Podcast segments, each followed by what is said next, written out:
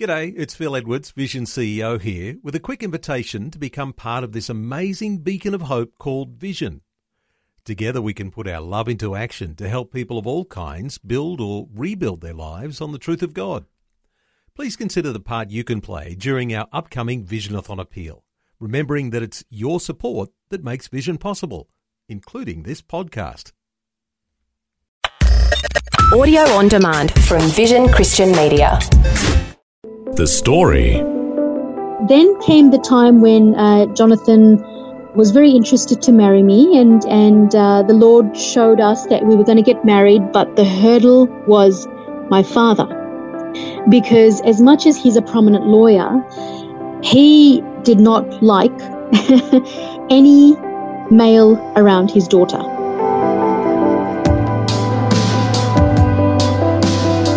G'day, I'm Jimmy Colfax. Welcome to The Story. Well, today we have part three of our conversation with human rights lawyer Sabrina Sharma, who's been sharing her life journey and how she became a Christian after growing up in an Islamic family. As we heard previously, Sabrina faced challenges in her relationship with her domineering Muslim father in Fiji. Her father was hoping that Sabrina would keep a low profile and not be outspoken about her faith in Jesus, especially after he allowed her to come to work at his well respected law firm. But as we heard last time, events transpired that brought much attention to her faith, and suddenly newspapers throughout Fiji and other parts of the world were calling and wanting her to share about the miraculous way God used her to rescue a young lady who was being beaten by her partner. Now we'll hear what happened next in Sabrina's story as she continues her chat with Eric Skattebo. And once again, we want to remind parents that some adult themes will be mentioned in today's program. A few days later, the um, the Fiji Sun Mm-hmm. contacted me and said, "We've heard about this incident. A couple of people have contacted us. We need to speak with you." Yeah, I'd imagine that story would start going around about the the lady in high heels stopping somebody who's beating on their partner. Yes, it it did because once it was published in the paper, it wasn't published just once. It was published twice due to public demand of getting to know more about the story and what Jesus had done in that situation, what God mm-hmm. had done to intervene. Mm-hmm. And then the fact was my father had asked me always to keep my my faith profile very low. Oh, well, you, And- you weren't succeeding. Tell me about it. That's the thing about being a Christian, where we're called to be bold in our Hmm. in our faith, and we're and we're called to speak up about Christ. And uh, so, yes, God's plans to keep a low profile. No, that didn't that didn't align with my dad's plans. yeah. So, what did your dad think about what you did?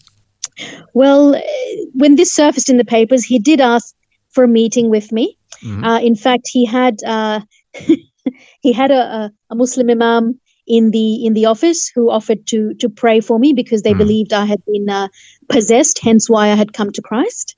Oh, And um, when I funny story though, when I had um, when I was asked to come and meet this uh, imam, um, I was asked to wear a veil before I presented myself uh, before him. And when I said to Dad, I don't have a veil in the office. I've got my High Court wig, but I don't have my veil. So um, I was kind of stuck. And he said, "You'll find a way, and you've got five minutes." And I don't know if you know mu- much about Fijian culture, but um, Dad keeps some kava in his office. And so when they make kava, the traditional Fijian kava, they drain it through what's known as a grog cloth. Mhm. It's a very sheer cloth. Now he had one in the office which was a fluoro pink cloth. And so one of dad's staff came up to me and said, "Oh, Ms. Khan, um, we don't have a veil, but we've got the grog cloth. do, do you want to use this?" oh So- wow. Oh, there I you go. Now that's a that's an head. alcoholic drink. Is that right? The kava. uh, not alcoholic, but it does have a very uh, relaxing um, i- impact effect on the body. Yes, it just it relaxes you. Yes. Hmm. Um, so I I believe Australia perhaps has now permitted it. I'm not sure. At one Hmm. time, they they were sort of it was on the prohibited list of of things that were able to come into Australia, but they may have lifted. I'm not sure. Um, but yes, it's got a very relaxing um, effect. You know, like if you took um, like a Valium, yes, Mm. um, it's it's similar to that. And so I walked into dad's office with this grog cloth on my head. and and the imam sort of looking at me and you know we've sat down and um and he said to me um you know we have reason to believe that you're possessed um wow. because you're going on about this whole Jesus thing and he said you know that worshiping Jesus is idol worshipping Mm. and so um, he asked me to pray, and I said, Are you sure you want me to pray? And he said, Yes. And he said, I want you to pray loudly, as loud as you can. I said, Oh, I don't have a problem with that. I was a part of a Pentecostal church, and we were quite loud in our prayers.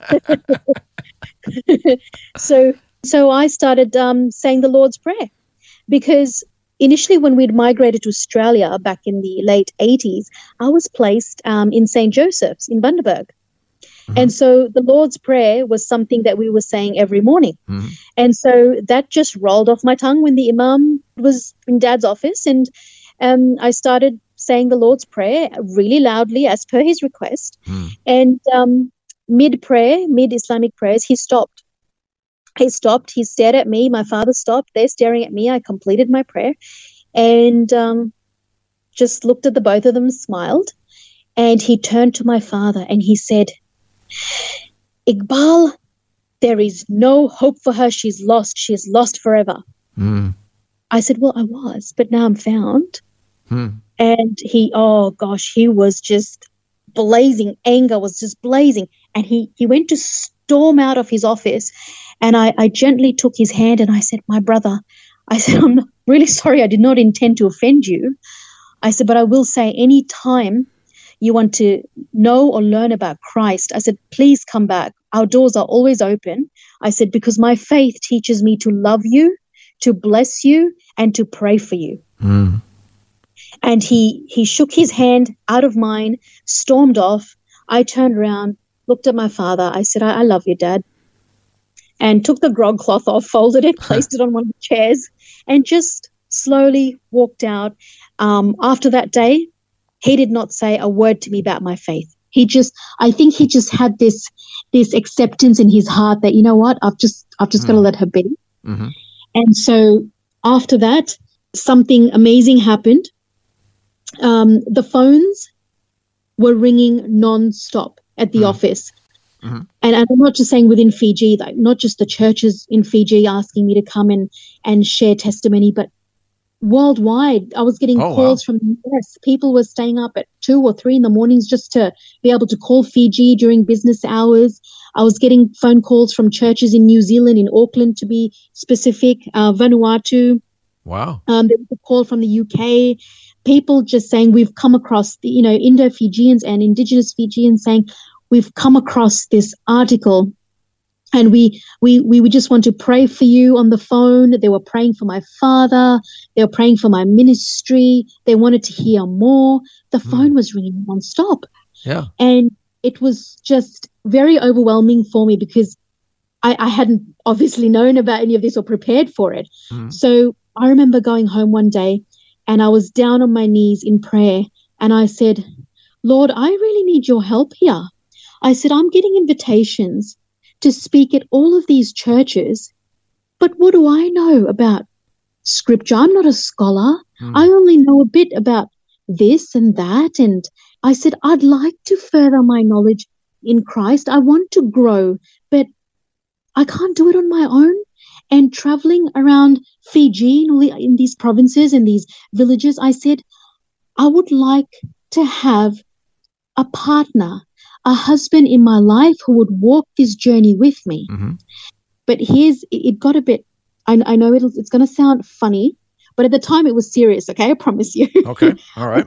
I said, right, here are my submissions for the kind of husband I'd like. I said, paragraph one, Very lawyerly like. very loyally. And he must be thinking, wow, this is a piece of my work. I said, look, paragraph one, um, he needs to be well conversed in the English language, please. Now, I don't have any problems with people who cannot speak English. It's not about that. But living on a day to day basis, I prefer to be with someone who could converse with me in English so that we could learn scripture together and understand Yep. Makes what sense. we're sharing. Mhm. The second point I asked God for was, can you please see that he has a strong scriptural background. And by that I mean, you know, he's he's done a lot of Bible study classes. He's been a real church goer for a very long time. He is close to you, God. I don't want, you know, um, someone who's in and out of Christianity. We all suffer from sometimes having doubts about our faith and things, you know, when the devil's having his campaign. Hmm. But I want someone who's strong, strong in his faith, someone I can encourage and someone who can encourage me. And the third thing I asked for was, um, can you please give him a really great sense of humor so we can be just be silly together all the time? um, you know, and I was a bit of a prankster growing up, so I said, "We'll play pranks on each other, Lord. Um, you know, but he's he's got to just have a lighter side of life." Wow, you had this all in your mind, huh? yes, yes, that was paragraph three point one. well, now, how did God point, do? well, the, my closing submissions were, and I did laugh when I said this. I said, Lord, okay, here's the thing. I said, just so I know you've got a sense of humor, I said, how about this? Wouldn't it be amazing if he was from England as well? Oh. And I just I just threw that out there. I thought, wow, you know, something in common. And it wasn't it wasn't intentional. It was very lighthearted, but I just threw that in there. I had a bit of a chuckle and then I went to bed.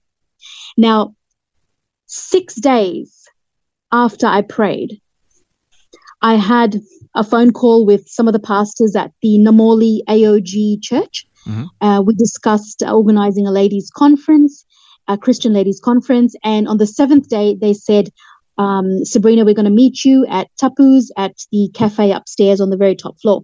So I went to meet them there. Um, there were about four or five of us pastors, and we sat there talking about this women's conference and how we can get more of the women involved and come out and we can discuss all the women's issues and challenges and how to grow in Christ. Mm-hmm. And lo and behold, that is where my now husband happened to walk into the cafe and he was introduced to me by one of the pastors there.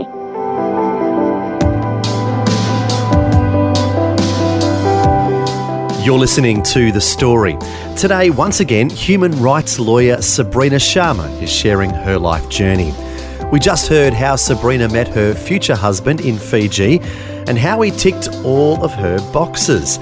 But how is her strict, protective Muslim father going to react when he finds out his only daughter is engaged to a Christian pastor?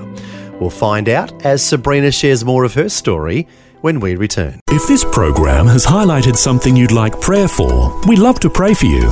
Call 1 800 Pray For Me. That's 1 800 772 936. It's a free call. Or text 0401 132 888.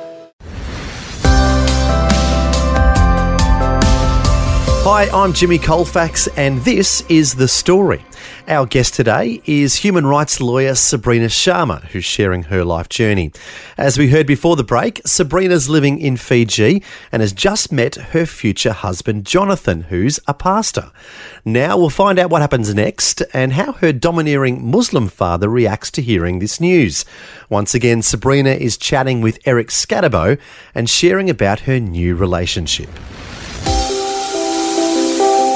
So you asked him if he was from the UK?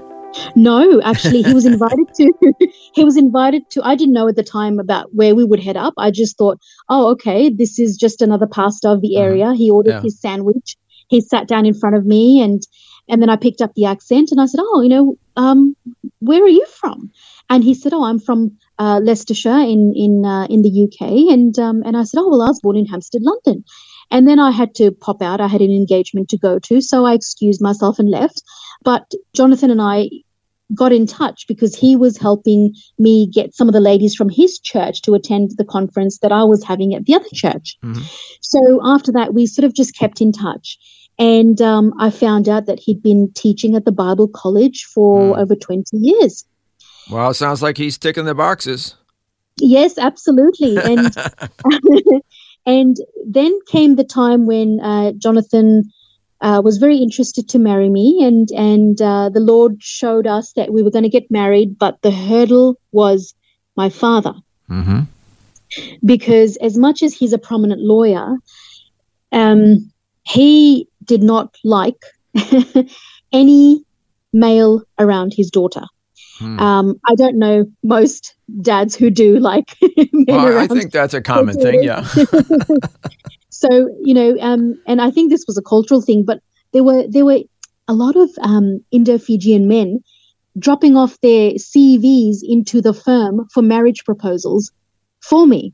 Oh, really? And yes, and so oh, dad was furious. He would, you know, by the time the CV would come to him, he'd dash out going, I'm going to break your legs and I'm going to do this. You come back here. And he was just livid.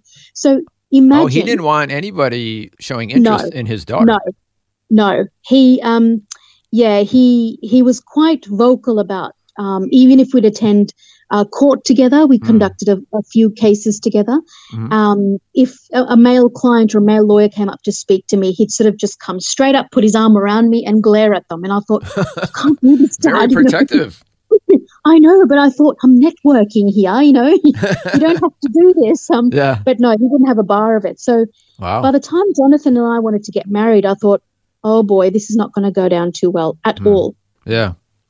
So I spoke to a friend of his and I said, This is the situation. What do we do? And it's one of his closest friends there. So his close friend to me said, Sabrina, I would not go and see your father about this on your own if I were you, because I have no doubts in my mind your father would hurt him. Oh. So I said, All right, what do I do? Because he, he's going to have to accept somebody in my life. Yeah. And Yeah, How so, is your uh, future husband feeling about this? I mean, well, he his his intentions were noble. He really wanted to go see my yeah, father. but he still and- wants to live. and, um, yes, exactly. Catch twenty two. Right. Yeah. I want to marry you, but I do want to live. How do we do this? Yeah. So his his best friend said, right, we're going to have to consult with his other friends. So dad has a set of five friends he meets with regularly. And they bounce ideas off each other. They talk about life and their problems and things. And I'm glad he's got this strong network around him. Mhm. So this friend of his happened to be a pundit uh, who's a Hindu priest. And so Pundit said, I'm going to go meet with his other friends. Well, what, what is a pundit? A, a Hindu priest. Oh, okay. That's a word for a, a Hindu priest. Yes. It's called a pundit. Okay. I, I was Pundit, thinking about uh, a political commentator, a pundit. no, No. no, Pundit. Uh, P A N D I T. Oh, okay. So he went and met with dad's uh, four other friends, and they, I think they met for an hour or so, and then they all hatched a plan because dad was very hard to meet with in the office. So one of them rang dad and he said, "We have to meet you in the office. We need an appointment, and it's something very important." So my father said, "Right, you can come to see me around my lunch hour." And so all five of them hopped into a car went into my dad's office, locked his doors. they pretty much barricaded his doors so that no one could come in and he could not leave and just run from the conversation if he Mm. wanted to. Yeah. And he had a friend sitting beside him, a friend sitting on the other side, and the rest of them right in front of him. And they spoke to him about me and they Mhm. spoke to him about Jonathan. And one of them happened to know of Jonathan's works because Jonathan's also a, a prominent uh, minister and lecturer of the Bible in Fiji. I mean, he's an invited guest speaker all over the world. He, He's Mhm. trained pastors. Mhm. So he's well known. And they sat there speaking to my father about this person. And my father was very, very quiet.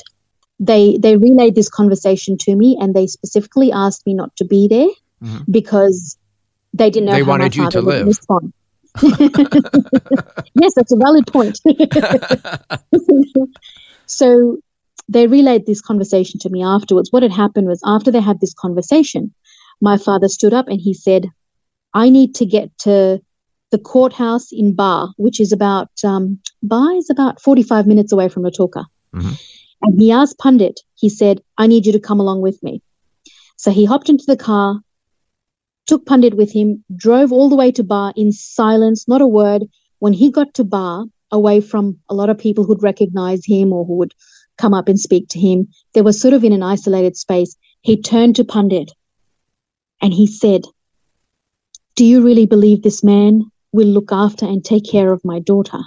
Hmm. And Pandit said, Yes, because I have known this man and I have seen him over the last few decades.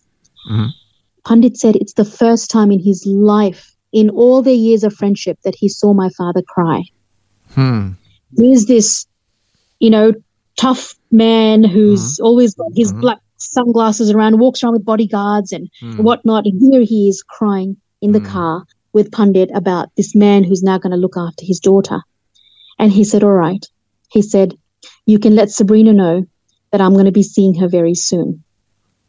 So a short time, a couple of days later, he called me into his office. I walked in. I just looked at his face and I just kept saying, You know, I love you, Daddy. Nothing's going to change that. And he said, I know. He said, I'm happy if you want to go ahead with this. And I thought, What? Wow. I said, um, Dad, he's a he's a church minister, a Bible college lecturer, Christian. He's ticking your boxes, but not Yeah. his.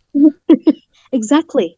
And my father said, if he's going to look after you and if you're happy, I'm giving you my consent. I mean, look, not that I needed his consent, but I'd, I'd love his blessings. Mhm. And I, you know, and he, he did ask me, he said, would you have gone ahead with this? If I had said no, I said, I said, Dad, uh, God has given me his go ahead. So yes, I would go ahead. However, I'd go ahead happily with your blessings Hmm. and he appreciated that. So his only his only contingency was that he said, "I can't walk you down the aisle because that in my faith is not acceptable." He said, "But I will be there at your wedding. I will be beside you." Hmm. And I said, "You know what? That is more than I would have expected." Hmm. Um, so the people who walked me down the aisle were my spiritual parents. So they were um, Pastor Raymond Morty and Nadira, his wife Nadira Morty. Mhm. They were in my life when I was just um, uh, a four-year-old in in Fiji. We'd lived on the same street. He was a radio person as well in Fiji, and she was a, a an actress. And um, years later, we'd connected in Fiji through their church. So they happened to to walk me down the aisle as I married Reverend Jonathan Sharma. That was part three of Eric Skattebo's conversation with human rights lawyer Sabrina Sharma. Sabrina is the author of the book Jesus in Syria Lane, which tells how she helped save the life of a young lady in Fiji in an extremely abusive situation. Sabrina has gone on to help numerous survivors of domestic violence. If you'd like to contact her, her email address is sabrinasharma at mail.com. Once again, that's Sabrina Sharma at mail.com. Finally, it was good to hear how Sabrina's protective Muslim father softened his heart towards her fiance Jonathan after many of his friends from various faith backgrounds testified to Jonathan's character and his good standing in the community as a Christian pastor. Sabrina's father was reassured that Jonathan would take good care of his daughter, and that has certainly been the case. As a matter of fact, Sabrina's father has also changed in his relationship with her. As we've heard, Sabrina shared that at one point he was barely talking to her because she had become a Christian. However, in an article in the Fiji Times, he is now quoted as saying the following. 42 years ago, I began my legal career in London with my precious baby daughter in my arms. Over the past four decades, I have achieved many milestones in my life, but being her father is by far my greatest achievement yet. She's become a champion of grace, compassion, and hard work. I could not be more proud of her. So it's great to hear about that relationship and how it's improved immensely. Also, Sabrina's father has many reasons to be proud. For her contribution to Fijian society, Sabrina has been awarded a Medal of the Order of Fiji. And she also received the United Kingdom's Lead 50 50 Award for International Champion of the Year in 2021. Well, thanks so much for joining us for part three of Sabrina's story. We invite you to join us again next time for part four. Until then, I'm Jimmy Colfax, encouraging you to share your story with someone today. Next time on The Story. I give God the glory and I praise God for going through those difficult times because if I hadn't, I would not perhaps been able to engage in the ministry or fully appreciate the ministry that He's giving me in my life now. And to be able to work with the women at the level that I have been able to. I mean, we've been able to work with the women in Fiji, help them off the streets, the domestic violence survivors, Human rights lawyer Sabrina Sharma joins us once again to share the next chapter in her life after she married a pastor and moved back to Australia from Fiji. Also, Sabrina will tell us how the Lord has used her to help numerous survivors of domestic violence. That's all coming up next time. The story. Just another way Vision is helping you look to God daily.